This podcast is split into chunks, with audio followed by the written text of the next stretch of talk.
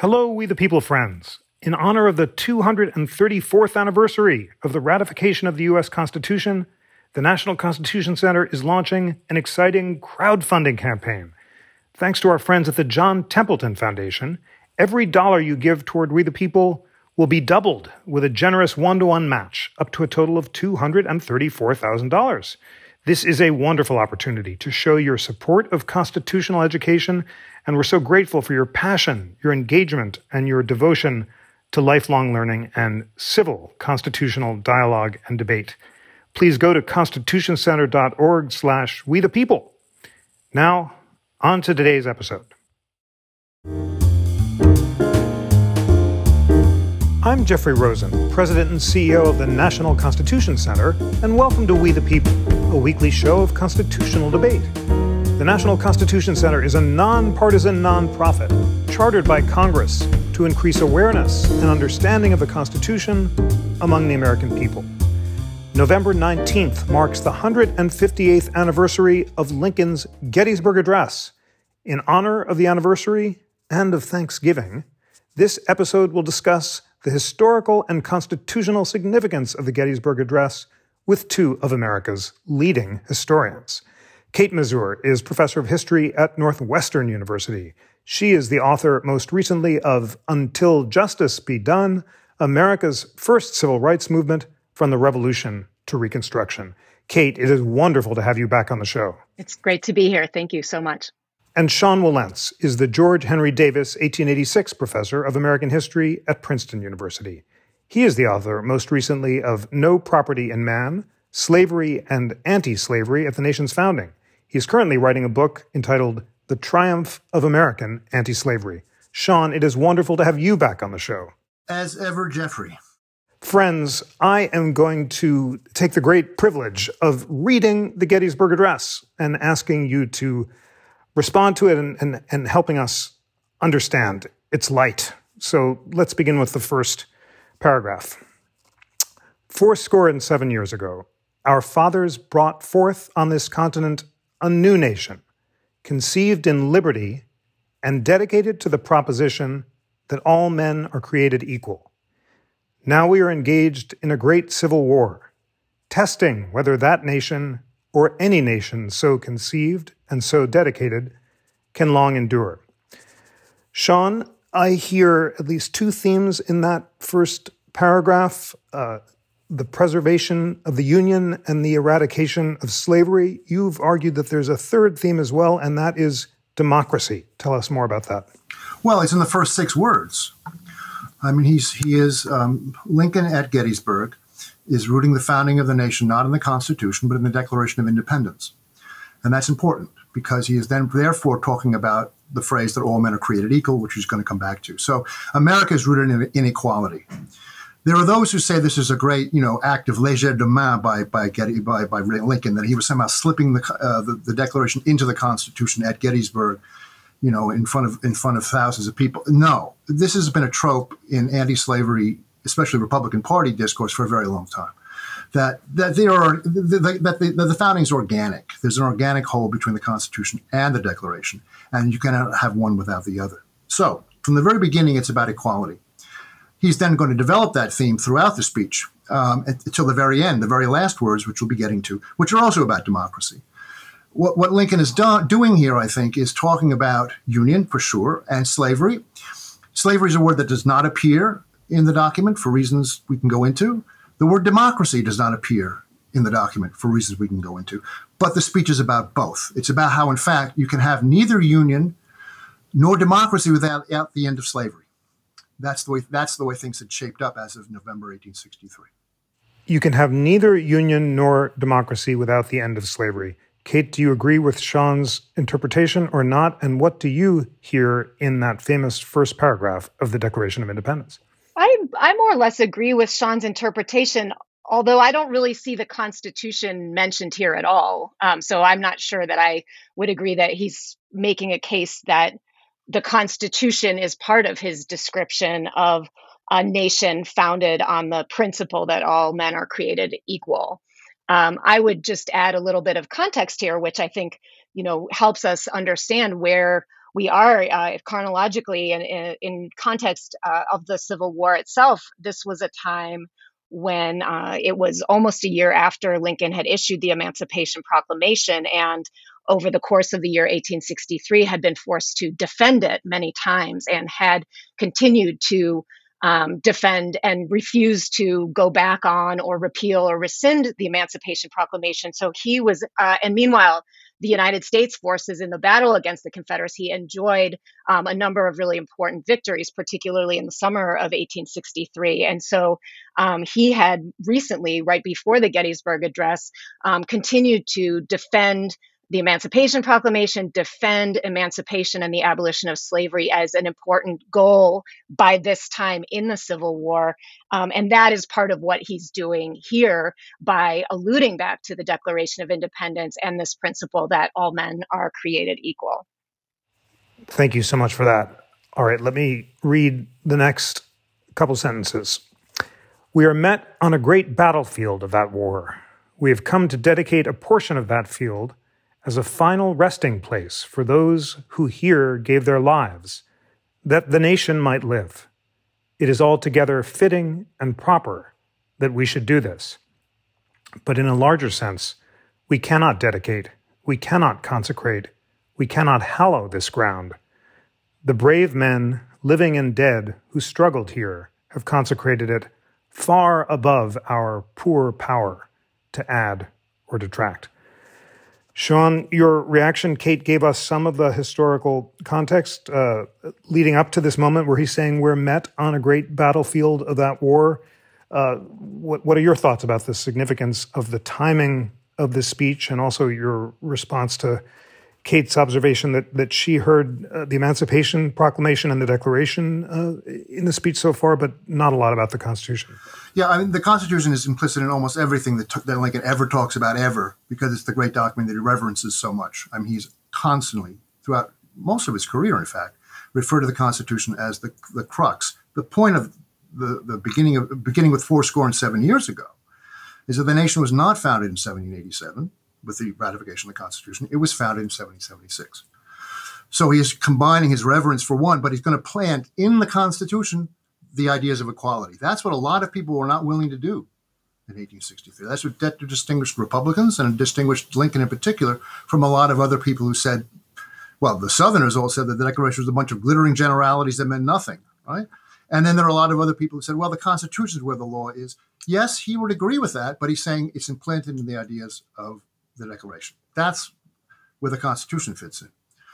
Here, I mean, look, the Battle of Gettysburg. I, Kate will know better than I how many how many fell on both sides in that battle, but it was horrendous. And this is people forget he's dedicating a cemetery, and for that, this is maybe the best cemetery dedication speech ever given in world history. But that's the, the point of the speech. That's what he's there for. So that's what he's saying he is there for. Now, the point to remember, I think, and uh, I'd like to see what Kate has to think has to say about this. By 1863, Union losses were horrendous. This war, which some people had thought, where there was one Confederate named James Chesnut who said that he would be able to drink all of the war spilled in this battle, this is in 1861, in a thimble. Okay? They thought that there was going to be, you know, it was going to be over quick one way or the other. Here we are in November 63 after Gettysburg. It's continuing. It is a harrowing experience.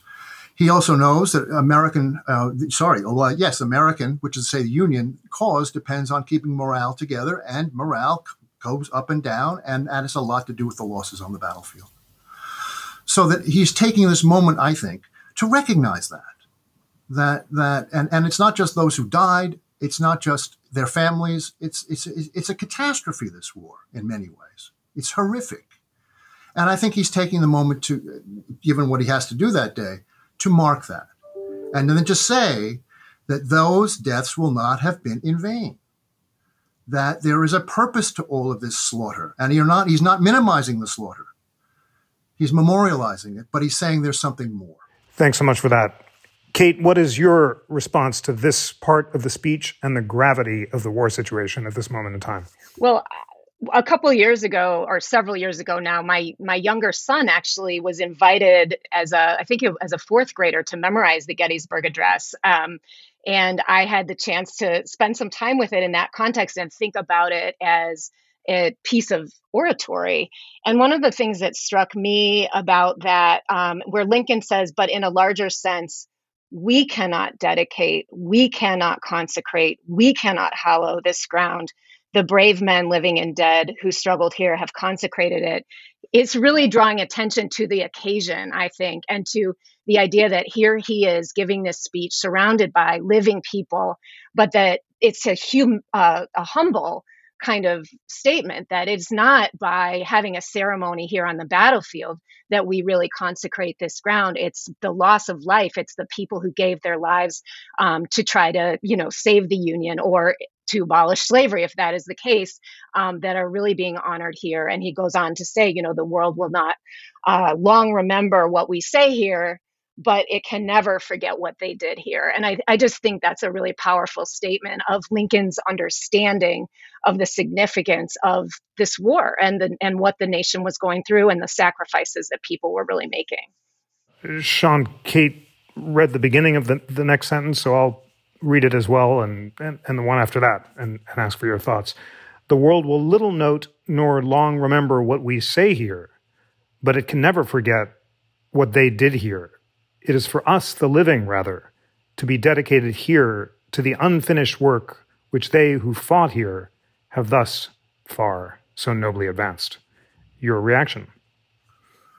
Well, this is Lincoln at his most. I don't know. Humble is the word, but I mean, he is he is taking down the people there in, at one level, saying, you know, we cannot in any way match what the sacrifice was. However, we still have a job to do. And that job is to redeem these deaths, to redeem this moment.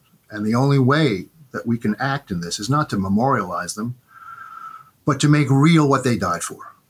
And and and that's really the second. And and so it's Lincoln at both at his most humble, which is a an aspect of Lincoln which is really important, I think, oratorically, but also personally, but also exhortatory. He's also telling people there's still a battle to be, there's still a war to be won, and that is up to us, the living. That is our job. Um, I, I, found this in many ways the most powerful moment in the speech, or one of the most powerful moments in the speech, um, um, where he's just saying he's kind of undermining the, the ceremony they're in. This is not so important.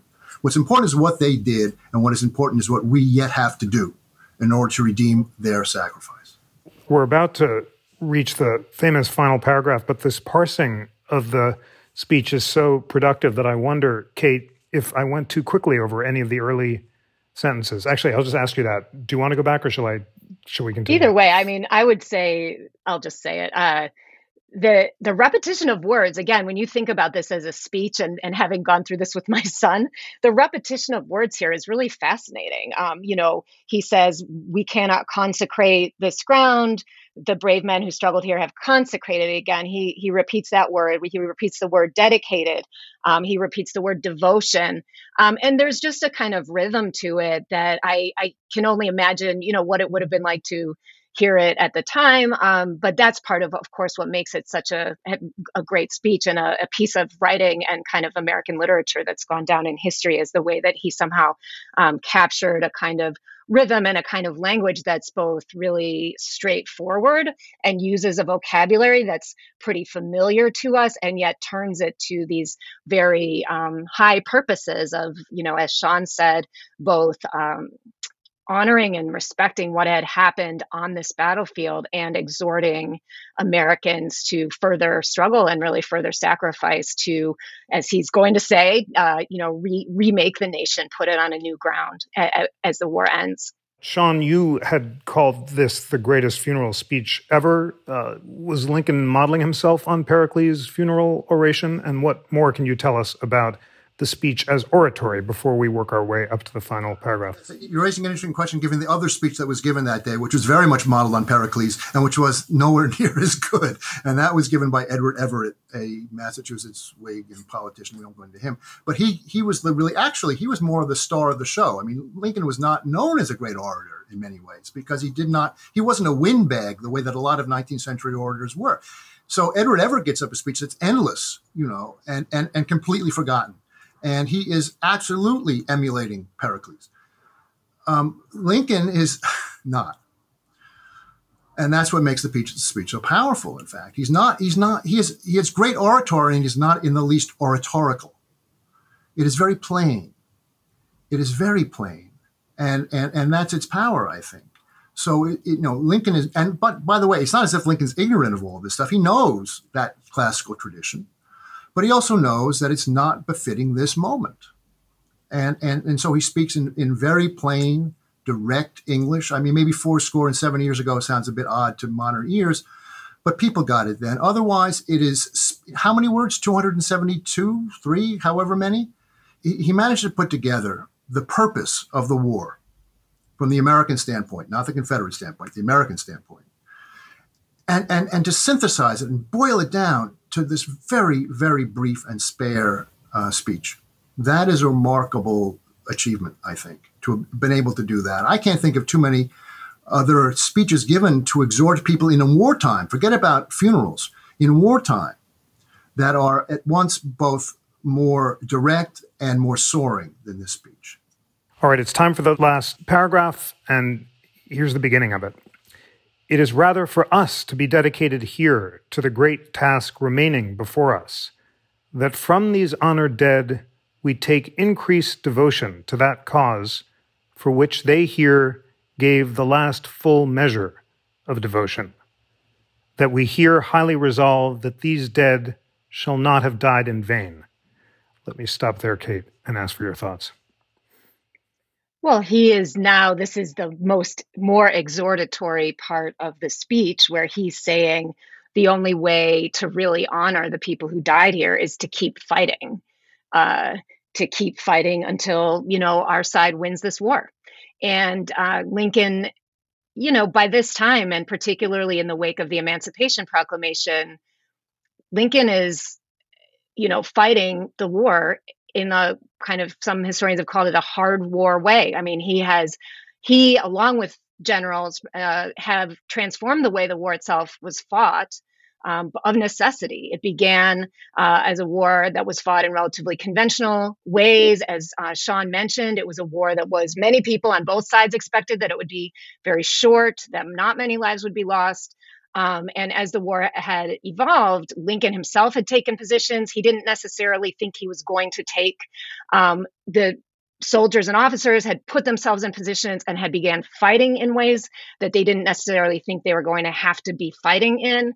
Um, and so, you know, in some ways, this is we can talk about the soaring oratory, the exhortation to keep going, uh, but it's also, in a way, looking ahead to a very dark project, which is more people are going to die in this effort. And he's trying to explain why it's worthwhile. Sean, your thoughts on the beginning of this remarkable sentence? No, I think that Kate really hit it when she the darkness of this, and and and you don't always see this up front, but there's always that dark side in, into Lincoln and and to Lincoln's what Lincoln has to say. Um, it's not it's not as if it's going to be easy. You know, sometimes exhortations, you know, up over the hill, you know, um, boom, boom, bold boys, Henry V, all of that. That's not this at all. He, he is saying, you know, lots of people are going to die. Lots of people are going to die before this is over, and that's he doesn't say that, but that is, I think, as Kate said, is, is implicit in what he's talking about. I mean, the war weighed very, very heavily on Abraham Lincoln and um, every aspect of it.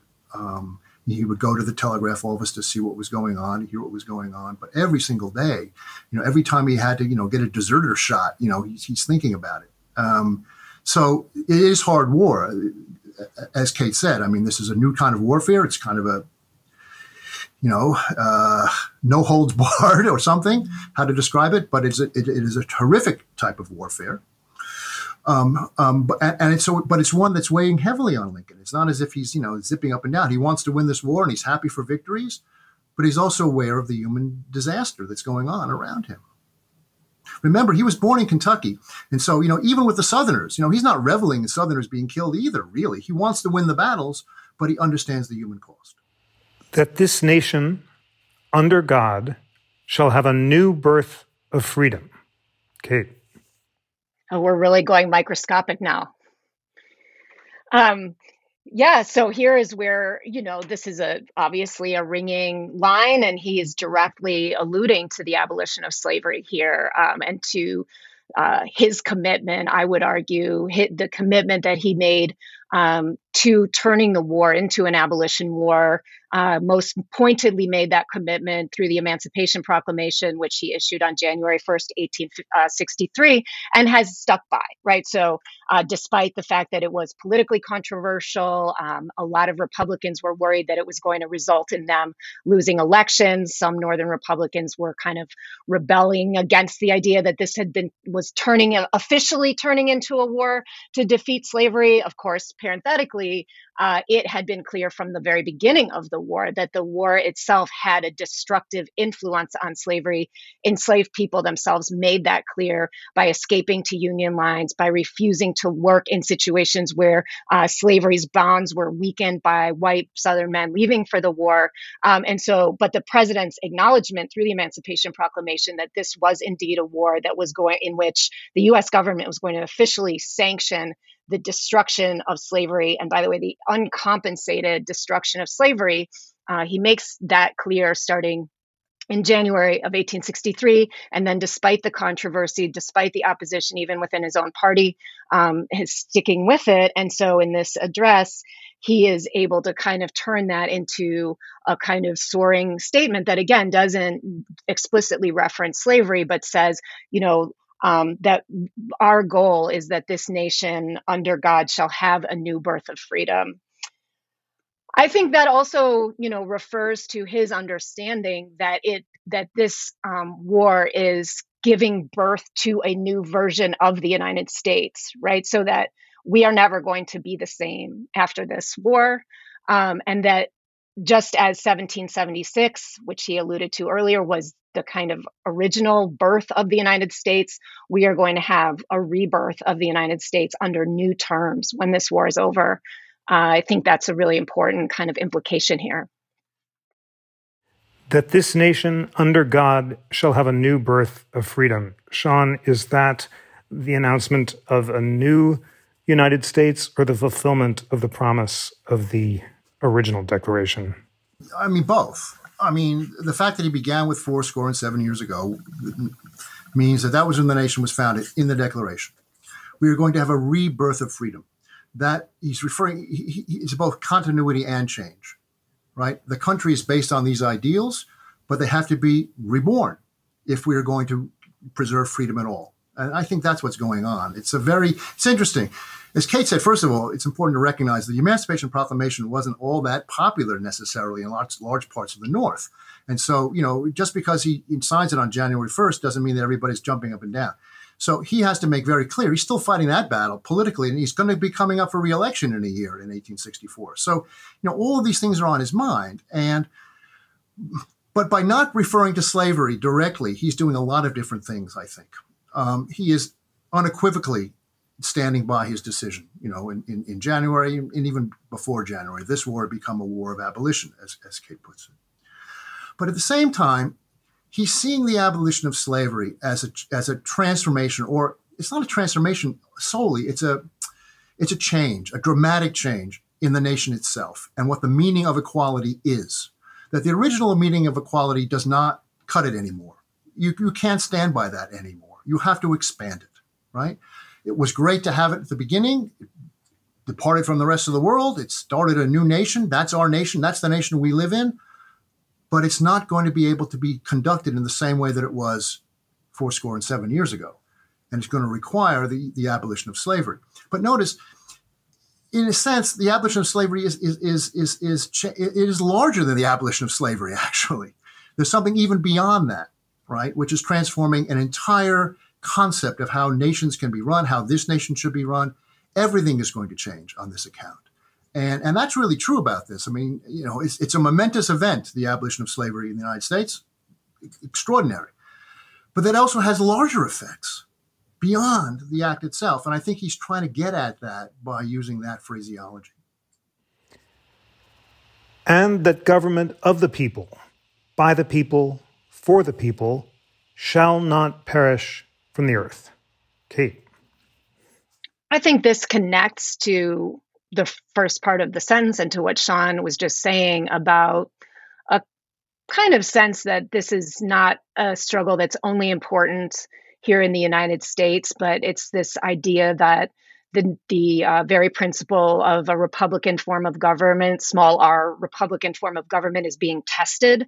Uh, the idea that the experiment uh, of the United States that emerged out of the independence from Great Britain and the attempt to form a new nation founded on Republican, small r Republican principles, that was also a federated nation, right, with states and a national government um, the idea that this was an experiment of um, important magnitude uh, globally, and that the failure of this experiment and the breakup of the United States, in Lincoln's view, and and I would you know argue that this is not, as Sean was saying, this is not a a speech that can be separated from politics, right? He's p- appealing to a higher um, kind of idea that it matters whether the United States dissolves, um, falls apart. It doesn't matter only to us, it matters to the entire world, right? That if this nation shatters and can never be put back together again, what about other?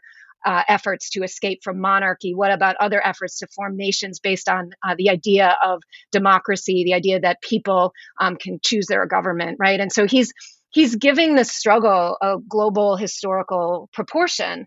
Um, I think it's you know it, it's de- it, it, we could ask the question did it really have that significance if we look back historically and think comparatively about all of the different kinds of anti-monarchical struggles that were going on um, in many places around the world at the time? But it certainly serves lincoln's purposes right now as a, a purpose of as president of the united states how do you turn give this war meaning? How do you galvanize people to keep struggling and keep sacrificing even at the expense of their lives and their the lives of their children and their brothers and their husbands? Um, and so you know this is another way that he's giving it meaning by alluding to um, this you know experiment in um, self-government government by the people that uh, the united states represents. And that government of the people by the people for the people shall not perish from the earth sean jeff i'm going to start with a joke which you can cut okay you can cut this part but i got to tell the joke anyway right and the joke is this Imagine Lincoln is 2021 and he's the president. He's about to give this speech and he's coming to the end and he can't figure it out. He says, "It just should it be government of the people or government by the people or government for the?" I can't make up my mind. Throw it all in. So he goes to a political consultant who tells him, "Throw it all in." Right? Three. Um, that's not the reason he did it. I mean, I think this sums up the entire speech and why it is about why I think it's about democracy in particular. Um, he doesn't use the word democracy any more than he uses the word slavery. And he doesn't do that because the word democracy then usually usually meant you were referring to the Democratic Party. It was sometimes known as the democracy. And so Lincoln rarely, I think very rarely, refers to democracy in anywhere in his writings, speeches, etc.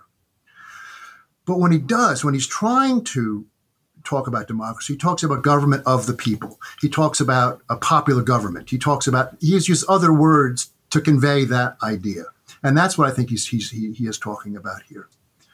Um, that that this this democracy um, is at stake here. It's a democracy that started in 1776, now must be reborn. But unless we do this, unless we win this war, then as Kate said quite eloquently, then democracy republicanism, democracy, anti-monarchicalism, whatever you want to call it, but fundamentally democracy is destroyed worldwide. Remember, there are very few republics. There are many other in, the, in, the, in this hemisphere, but there aren't many big republics out there. You know, we're still in a world of aristocrats and monarchs for the most part. Many of whom would have been just as happy to see the American Republican experiment fail. They've been predicting its failure from the beginning. This is an acid test, not just for the United States, but for a very idea of democracy the very idea, the very possibilities. If we lose this, then democracy is going to be dead for it's going to be dead for all intents and purposes. And that's the stake. I mean, that's why it's at the end, and that's why it's it's it's so powerful. I think. Um, but I think it, it's what it again unites these all of these concepts. He doesn't talk much about union at all in this speech. It's interesting. I mean, he talks about the new birth of freedom, that's slavery, but he doesn't talk about the union much. But they're all there, and I think that democracy is what is what one of the things that holds them all together. Hello again, we the people friends. The National Constitution Center relies on your support to offer nonpartisan constitutional education, learning, and light to Americans of all ages. Thanks to the John Templeton Foundation, every dollar you give to support We the People's podcast campaign will be doubled with a generous one to one match up to a total of $234,000. Visit constitutioncenter.org forward slash we the people and thank you for your support of the show and of our mission. Our motto in the spirit of Justice Brandeis is Come, let us reason together, and it's so meaningful to learn with you every week. That's constitutioncenter.org slash we the people. Kate, what's the context for Lincoln's reconception of democracy? After all, the southern states, John C. Calhoun said they could secede democratically, but he's insisting on the popular sovereignty of we the people as a whole. Tell us about the context, political and constitutional, for his notion that the future of democracy was at stake. Well, it's a complicated moment, you know, really for him to be saying that, be, and a complicated thing to invoke democracy and the will of the people when the will of the most powerful Southern white people had been to leave this country, right? So he's actually in the process of exerting the maximal force the United States government can muster against the professed will of the white South. Uh, and he is, in a way that no previous American president had done, you know, wielding military force in the name of democracy, uh, in the name of preservation of a nation in which a lot of people had decided they are no longer consent to being in this nation. Um, and so, you know, again, I I think that uh, this is this reflects um, some of the ways in which, as you know, this is a, a phenomenal speech. It's a phenomenal piece of writing. It's a it's wonderful to have this kind of slow uh, walkthrough of it, but it is also a political speech in a political moment in the life of a presidency, right? And he is uh, a commander in chief of a nation at war. He is advocating for the draft, the non-consensual, you know, draft of men into this fight because they had come to the end of the people, most northern men who were willing to volunteer. So there's a lot of, you know, coercion going on uh, behind the scenes of this address, whether it's drafting men into military service or coercing coerc- coercing uh, the southern, you know, uh, Confederate states back into. Um, or by military force back into the Union, and by also by the force of the United States military moving through the slaveholding states, emancipating um, the enslaved. And so it's an interesting moment to be invoking the kind of future of democracy um, of the people, by the people, and for the people, you know, we can only hope at this moment in 1863 that we will get back to a moment when we'll have peaceful transitions of power, when we will not be relying on, you know, the United States military forces to kind of enforce our vision of democracy, uh, you know, on the on on other on other people. So I think it's um, it's an interesting moment for that, and I hope we can talk a little bit as well about how even in this moment in the fall of 1863, a discussion of Reconstruction is already very much on the table. And it's going to be less than a month later that Lincoln is going to introduce his vision of bringing former Confederate states back into the Union, uh, his very constitutional vision of bringing former Confederate states back into the Union. Um, and it is uh, expressed in very, very different terms from the terms of the Gettysburg Address, just again drawing a distinction between this moment of ceremony and oratory versus the nuts and bolts of how do you, in this constitutional order that we have been given, right? How do you then try to constitutionally re um, bring the states back into the Union? And Lincoln's idea for that is very conventional in constitutional terms, unlike what Republicans will do later in 1865 and 1866 when they actually change the Constitution. So maybe we can talk a little about that as well. Sean, uh, before we talk about Reconstruction, let's talk more about secession. Uh, you've written the book on the rise of American democracy called The Rise of American Democracy. Tell us the degree to which Lincoln's notion that secession was unconstitutional was central to his conception of democracy. And was the conception of democracy, uh, which he derived from James Wilson, unique to him, or was it uh, more broadly shared at the time of the Gettysburg Address? Well, it's more broadly shared, but I mean, I think, look, in this first inaugural, facing the continuing secession of southern states, they haven't all gone out yet. Um, he just pronounces secession the essence of anarchy at one level, so that this is overriding the national majority You know, the, the, in, the Constitution states that in national affairs, the national majority is sovereign. So popular sovereignty exists, and secession denies it. That's number one. It cannot be denied in his view. So democracy, as he sees it, which America has developed by this time, demands demands that secession be crushed. The very idea of secession be crushed.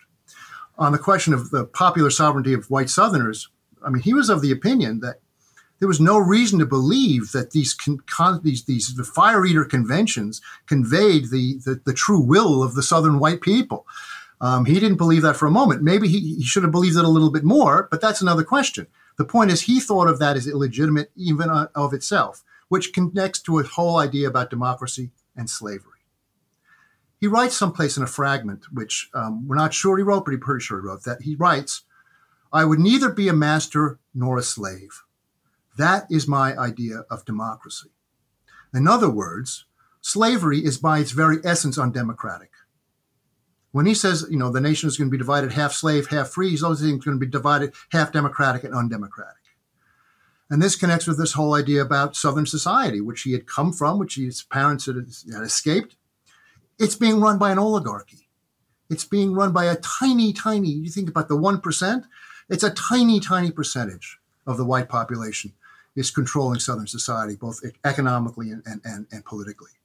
And he sees that too. That is fundamentally undemocratic in his view. So, in that sense, the war against secession and the war to end slavery in both levels is a war for democracy. And, and there's no contradiction in that for him. Um, now, there are people, plenty of copperheads, plenty of people out there saying, no, no, no, you're not doing this. What about the people out there? And we can get into the questions about habeas corpus and all the rest of it. But the fact is that in his mind, he is unswerving in this belief, in this, in this absolute certainty, in fact, that on his back, and then even more so after the Emancipation Proclamation, on the, the Union causes lies the future of democracy, and that everything it's fighting is undemocratic, anti-democratic, in his view, without question. So that's the that's the bit on secession. Kate, do you agree with Sean's powerfully stated thesis that for Lincoln, uh, slavery was undemocratic, that the war against slavery was a war for democracy, and that in Lincoln's view, the original Constitution was not pro slavery, and therefore uh, slavery had to be eradicated to fulfill its promise, or not? I, I think that's an interesting. Um, it's an interesting set of questions that needs to be put in the historical context. So, did Lincoln think that slavery was undemocratic? Absolutely. Uh, Lincoln thought that you know nobody, no human being should be enslaved. Lincoln thought that the Southern that slavery turned sl- enslavers into oligarchs, right? He, I mean, so everything that Sean said about his view that slavery was undemocratic, I agree with. Um, but Lincoln, when elected president in 1860, would not have aggressively tried to eradicate slavery in the states. He didn't think that would have been constitutional, right? So this gets to Lincoln's views on the Constitution. Um, I think, you know, a lot of historians have shown that yes, he would have tried to stop the spread of slavery into the federal territories. He would have probably put Republicans in patronage positions in the South, which slaveholders would not have wanted, right? He would have done everything in his constitutional in what he believed was in his constitutional power to weaken slavery around the margins, but he fully recognized, as did many most Republicans, uh, that in the constitutional order as it, as it existed in 1860, slavery was legal in the states where it existed, and the federal government could not reach in and just abolish it. Nor would you have would he have like um, you know started a war to to stop it, right? I mean, and so the war was brought to him, and in the course of the war, as we know, a year and a half into the war, uh, he decided that the wartime exigencies were such that he was going to invoke the war powers of the presidency because he still didn't believe that in peacetime he in as president or with respect to any state that was still in the union he as president had the power to inter- directly interfere with slavery. So as a war president invoking um, you know the amorphous war powers of the president he issued the emancipation proclamation. Now did that serve the idea that you know slavery was undem- had been an undemocratic force in American life? yeah, absolutely. But would he have done that if there hadn't been a war or anything remotely like that? No, he wouldn't have. Right. So there's a convergence of what, you know, Lincoln believed in a kind of, you know, um, what were his politics? What kind of ideology did he believe in? Is not the same or had to meet his views on the Constitution and the nature of American federalism, uh, which meant that he w- wasn't going to go and, you know, try to start abolishing slavery when he became president, absent a war. Um, and also, he wasn't, you know, he didn't move as quickly as he could have against slavery as president. And and so, you know, I mean, right, there are there this this is a you know kind of perennial question, but like there were things he could have done, or he could have used the war power sooner, or what have you. Um, the point is, you know, and that's why I wanted to talk a little bit about Reconstruction, Lincoln's Reconstruction plan, because when it comes to just a few weeks after the Gettysburg Address, when it comes to introducing to Congress a plan for beginning to um, continue to um, cultivate those white unionists in the Confederate states and bring, try to create constituencies of uh, white unionists who would represent a state that was out of the union and try to usher them back into the union.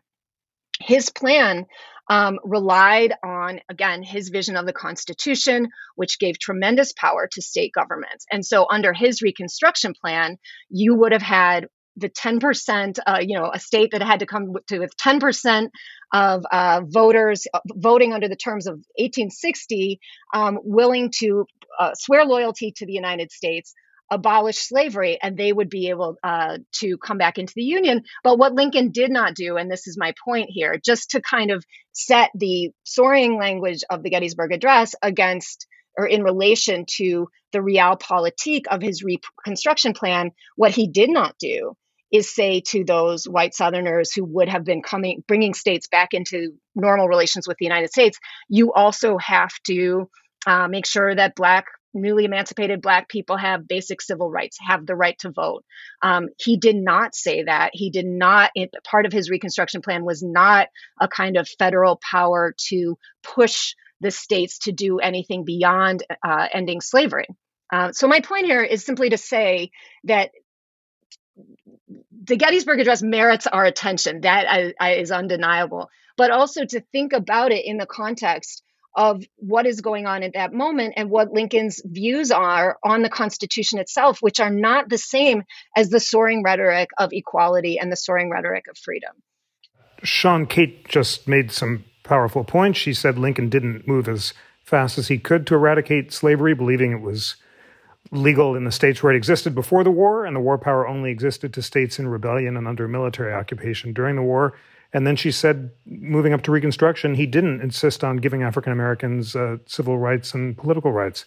Is that inconsistent with your view that for Lincoln it was a it was not a, a pro slavery uh, constitution, or, or not? I mean, I don't. I'm not trying to construct Saint Abraham here. I mean, no, and Abraham Lincoln was not the only person, by the way, who's doing things in America in 1860 or 1863 or any other time. On the on the, the question of, of, of getting rid of abolishing slavery already exists. Nobody, hardly anybody, believed that there was an exception to the what was called, what historians have called the federal consensus, which was that Congress is indeed has no power over slavery where slavery currently exists. Now, there are arguments about were the original 13 states the only ones. There are all sorts of ways you can argue about that. But there are very few people, nobody, nobody in a position of political um, responsibility would have been able to support Abraham Lincoln declaring slavery abolished in Alabama. That just was not going to happen in 1860. But there was a long, long tradition of anti slavery constitutionalism, which was coming up for all sorts of things inside the Constitution that could be used to hasten slavery's extinction. At one point, Lincoln says, you know, how long is it going to take? 10 years? It's going to happen. And we can do it in all kinds of ways. We may be able to abolish the domestic slave trade under the Constitution, under the Commerce Clause of the Constitution. There's all sorts of things we can do to do that. So he comes to the presidency not not willing to do what he no one says he constitutionally can do, and for which, being a politician, he has absolutely no political support to do in the North or anywhere else. He can't do that. It's not going to happen. So but he does have this other tradition. Again, drawing on the Constitution, figuring out things inside the Constitution. It goes all the way back.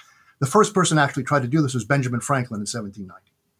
So what Lincoln is Lincoln is the you know, the art of the possible is not just politics, it's constitutionalism as well. Now, the second point I wanted to make is that, yeah, I mean, we're talking about Abraham Lincoln, but there are a lot of other people involved here, including Congress, which is not an insignificant branch of the federal government.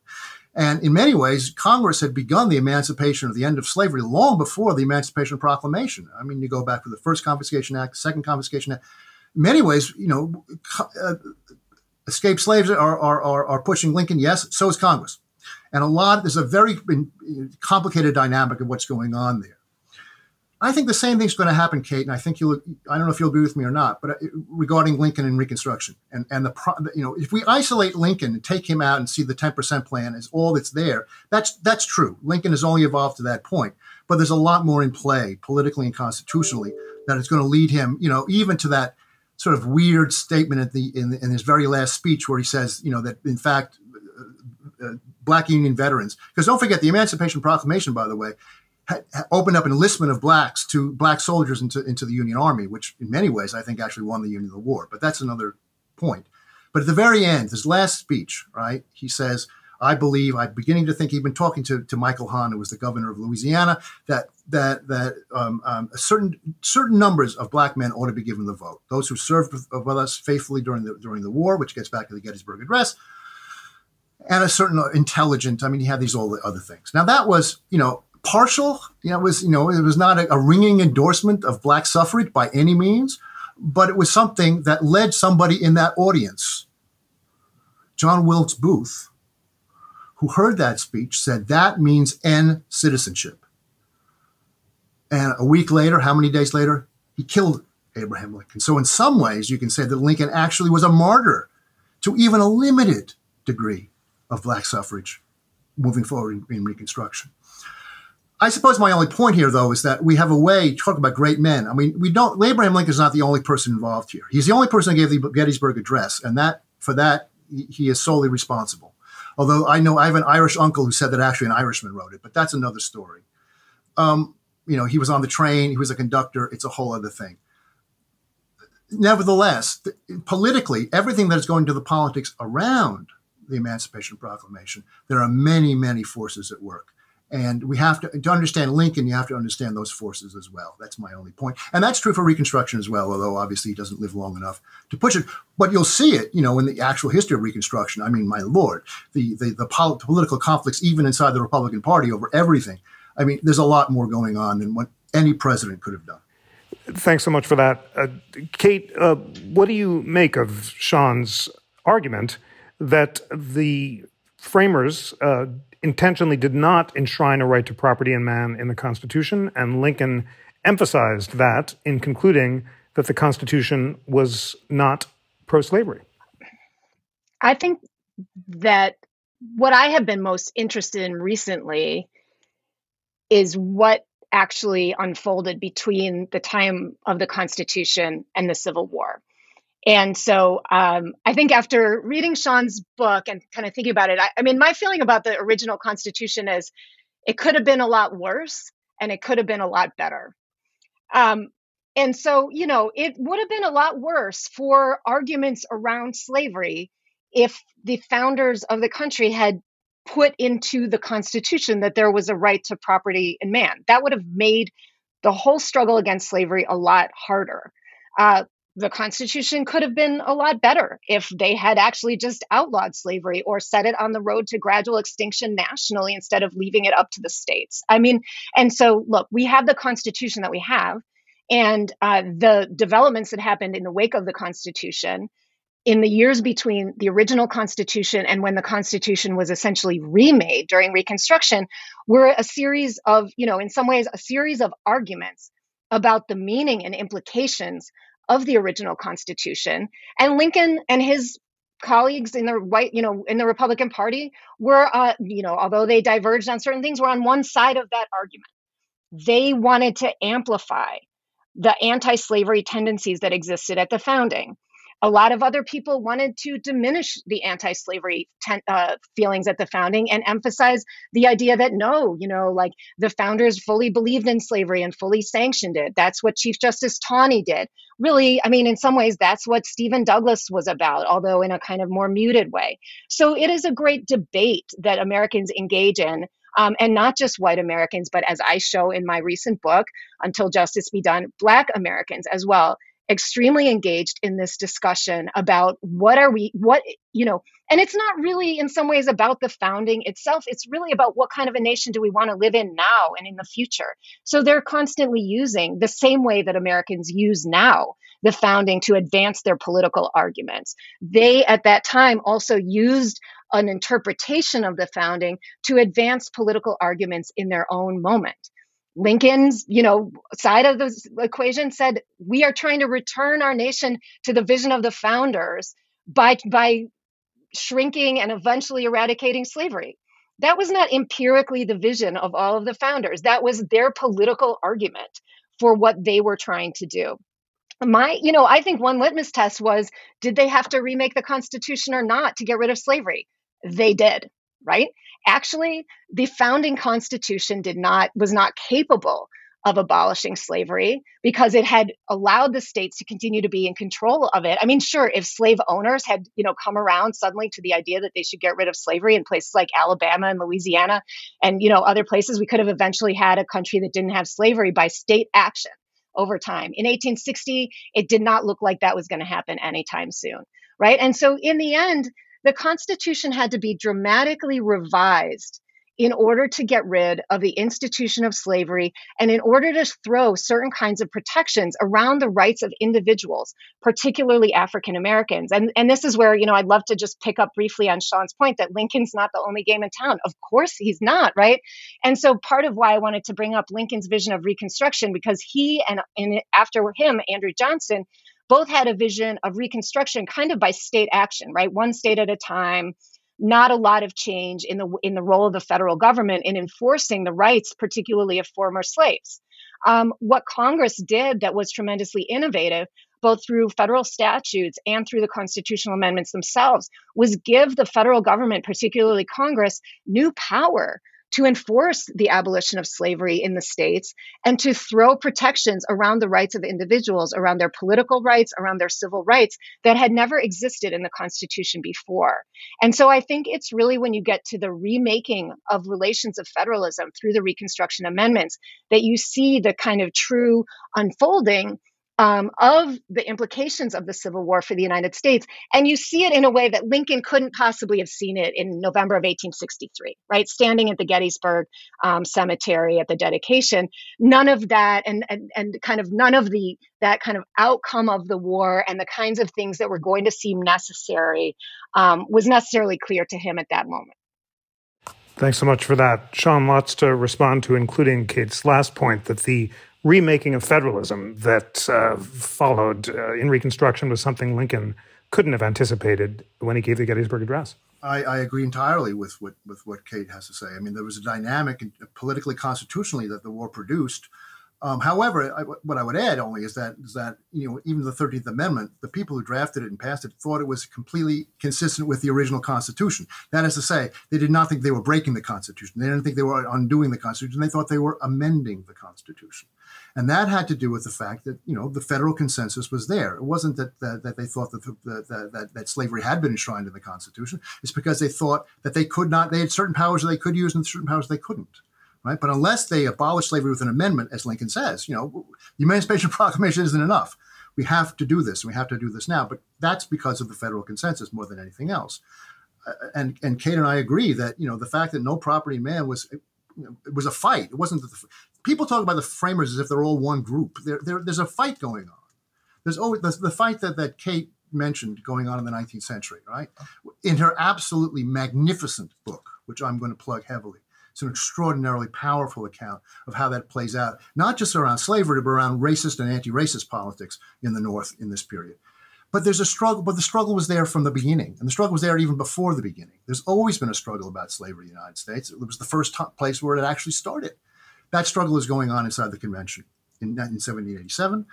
The Southerners want property in man. The Northerners and the majority of the convention say, no, you're not going to get it.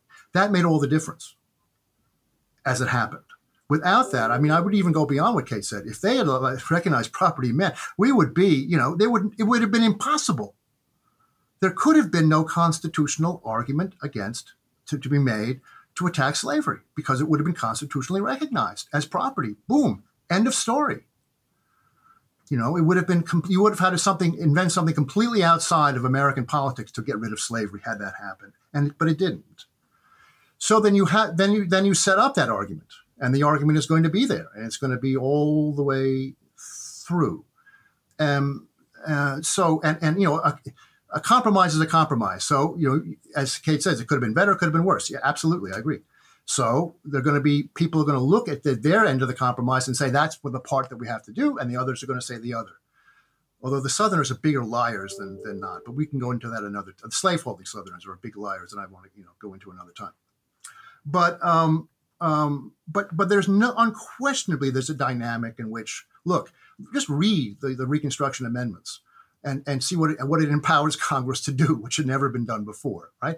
There, there's no question that the war itself that the abolition of slavery gives a thrust to the reopens questions far beyond those of slavery or indeed of black citizenship. What does citizenship mean for all Americans? That is opened up by the Civil War. That is opened up by the abolition of slavery. It's a bit like, and, and it, some some people had that figured out pretty early on. Others didn't. But these are issues that come directly out of the fact that you are really look. It's simple. This is a revolution that's happening. Okay you're not getting rid of the Constitution, but the Constitution, you can actually have a revolution under the Constitution, but it is revolutionary. It's the largest sequestration of property in 19th century history, maybe in world history. I don't even know. It's gigantic. An entire social order is collapsing. And with that, a political order, and with that, a social order, and with that, a, um, an economic order. All undone. All undone. So, coming out of that, there's going to have to be a reconstruction of everything about American life and the question is, how are you going to bring the Constitution of the United States in sync with that? And that is exactly the story, I think. That so one of the stories, there's many interesting stories of what's going on around the Reconstruction amendments and how they're put together. Um, is a way is how do you how do you how do you have a revolution under a constitution? You know, it seems completely right. I mean, every time the French have a revolution, they have a new a new constitution, right? It's they, they did not do that. Yet this was as revolutionary, if not more. I think this is the greatest revolution in, not, in modern history, the, emancip- the emancipation of the slaves, in, in, and certainly the most successful, because we haven't had slavery back. It's not been successful in many ways, but you know what I'm saying, right? It was the greatest revolution in modern history, and yet it was conducted under the Constitution of the United States. That seems extraordinary to me. So how you There's go? Of- yeah, go ahead, Kate. Sorry. No, go ahead. Go ahead. So that seems extraordinary to me and and and, and that's a lot. That's part of the history we're talking about. Um, um, you know, it's it is a second founding, but it's a second founding that you know that they actually work quite deliberately to keep in line with the first. Now, you know how you do because, precisely for the reason that Kate said earlier was that they did not want to see the Constitution or the nation destroyed. They did not want to make it sound as if you know we had to undo what our foref- what the founding fathers did in order to get here. They wanted there to be continuity precisely because to do anything else would have been to admit that democracy had failed. And they are saying democracy did not fail, but we're going to expand it. That's their point. Kate, I'd love for you to respond to all that with some final thoughts, then we'll sum up. But uh, Sean just said uh, the central question was how do you have a revolution under the Constitution? That was the central question of Reconstruction. Do you agree with that? And did Lincoln see that at Gettysburg, that really it was necessary to have a revolution under the Constitution? or was he not able to see that from his vantage point? Well, I, I think um, it's. Pro- I, I don't. I think it's a little bit of a. I don't know what the right word is, like an exaggeration to say that we had a, a revolution under the Constitution, considering how many times in the period of the Civil War and early Reconstruction um, the US government acted under war powers. So they, they, were actually constantly acting outside of the bounds of the Constitution.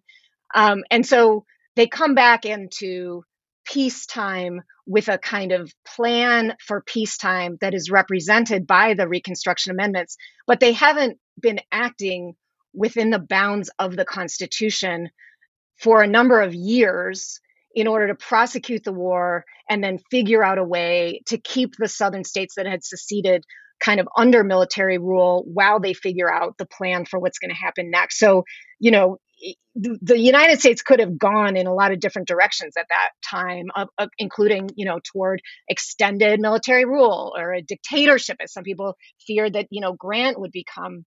Um, and and then the United States like circles back to civilian rule under a drastically revised constitution. And I think, you know, there's a kind of argument that we're still in about how revised that constitution really was, right? Like, and how effective the revision of the constitution through those three amendments actually was. Um, so if you take into consideration that uh, a lot that this was not a uh, smooth kind of uh, transition from one constitutional order to another, but rather one that went through a serious military stage in which the constitutional order was di- disrupted or, or kind of uh, put on hold for a while, then I think I more or less agree.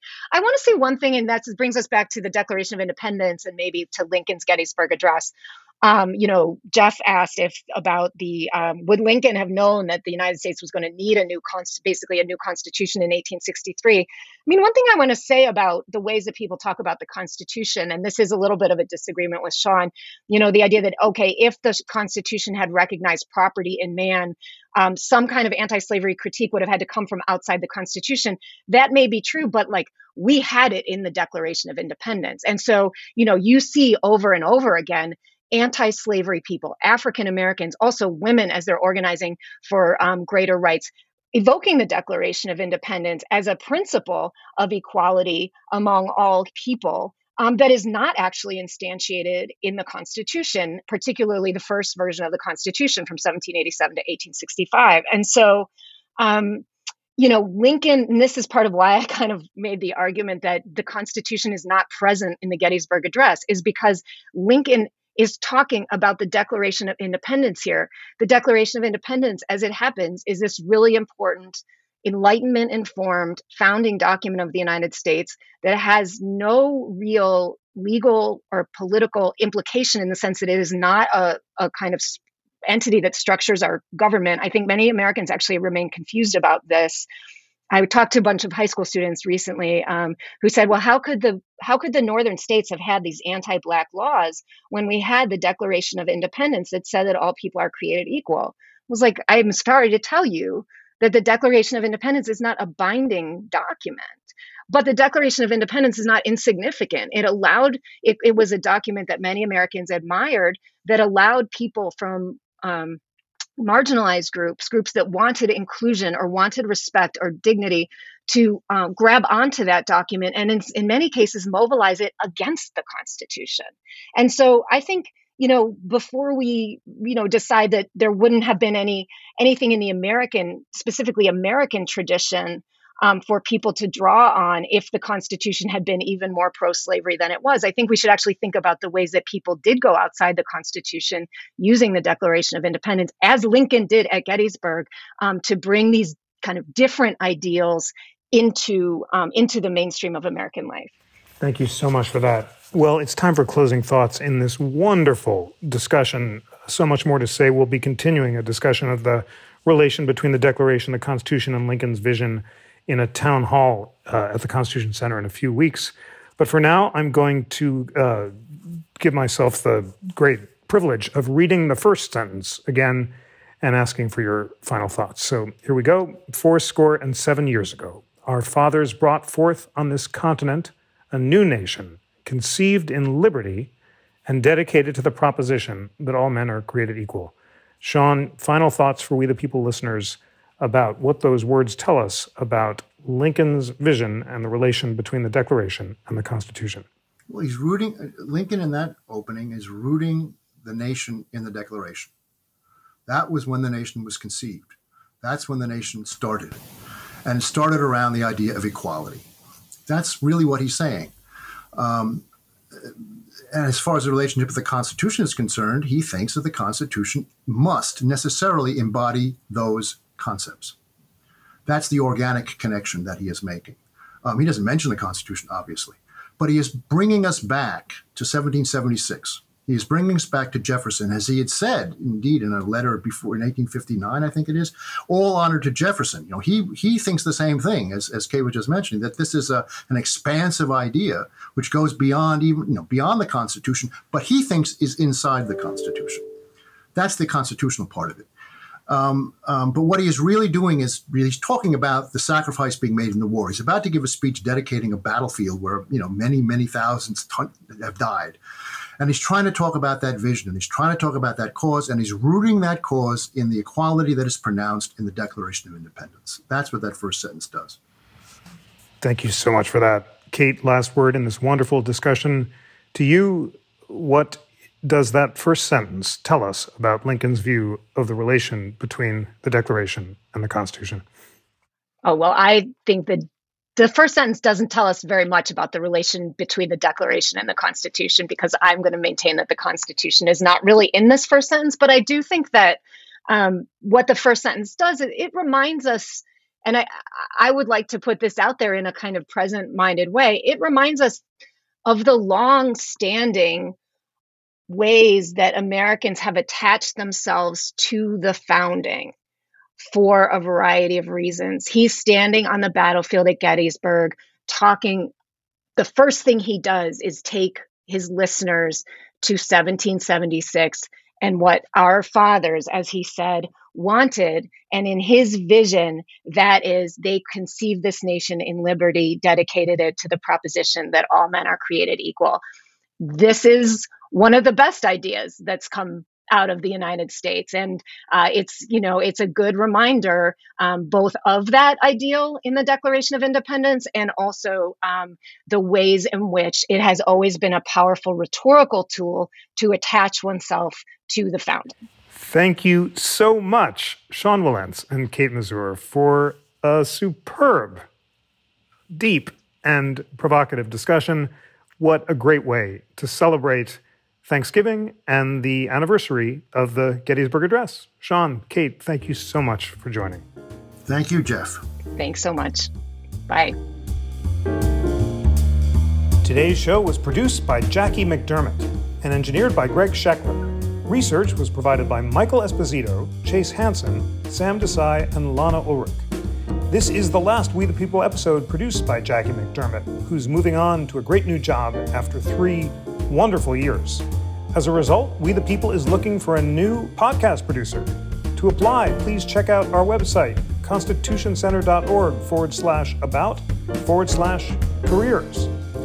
And always remember that the National Constitution Center is a private nonprofit. We rely on the passion, the generosity, the engagement of listeners like you, and we're thrilled to be launching this great new crowdsourcing campaign with a generous match thanks to our friends at the John Templeton Foundation. So every dollar of your support will be doubled up to a total of $234,000. Please give any amount $5, $10, or more at our website, constitutioncenter.org forward slash we the people. On behalf of the National Constitution Center, happy Thanksgiving. I'm Jeffrey Rosen.